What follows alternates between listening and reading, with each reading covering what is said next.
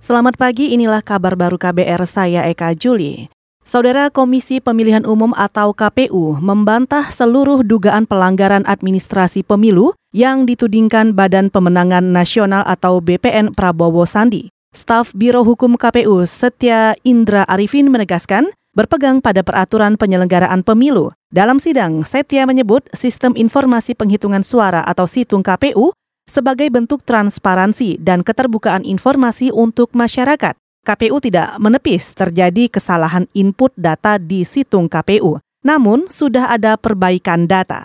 Tidaklah terbukti dan tidaklah benar seluruh dalil-dalil berlapor yang menyatakan bahwa terlapor melakukan pelanggaran administratif pemilu dan terlapor terbukti telah berpegang secara teguh kepada mekanisme dan prosedur yang diatur dalam peraturan undang-undangan maupun kerangka hukum pemilu lainnya. Petitum bahwa berdasarkan seluruh uraian jawaban ini terlapor meminta kepada majelis yang mulia untuk pertama menolak seluruh dalil-dalil pelapor dalam laporan akuo. Dua menyatakan bahwa terlapor telah melaksanakan wewenang tugas dan kewajiban sesuai dengan peraturan perundang-undangan yang berlaku atau apabila majelis berpendapat lain terlapor memohon pada majelis untuk menjatuhkan putusan yang seadil-adil.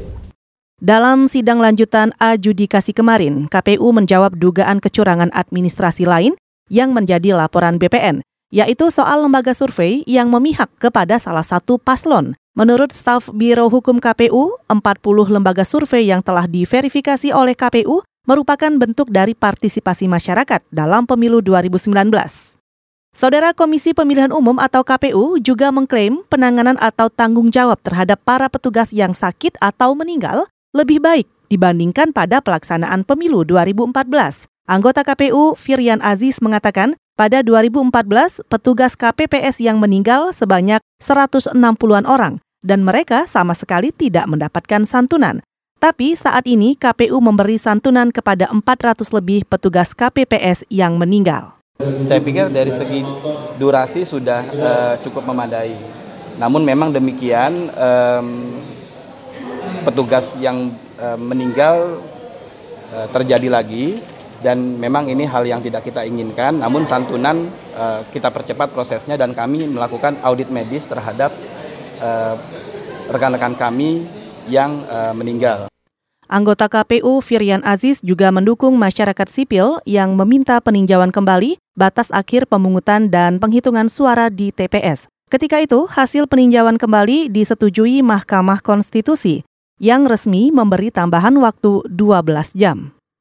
Saudara Polda Jawa Tengah menemukan fakta ada ratusan kilometer jalan tol Trans Jawa yang belum dilengkapi rest area dan SPBU.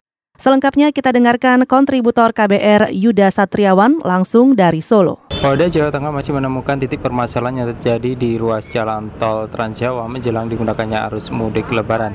Kapolda Jawa Tengah Riko Amilza usai menggelar pertemuan tertutup di Polresta Solo mengatakan dua titik permasalahan yaitu ruas jalan tol ratusan kilometer tanpa rest area ataupun tanpa ada SPBU, stasiun pengisian bahan bakar umum.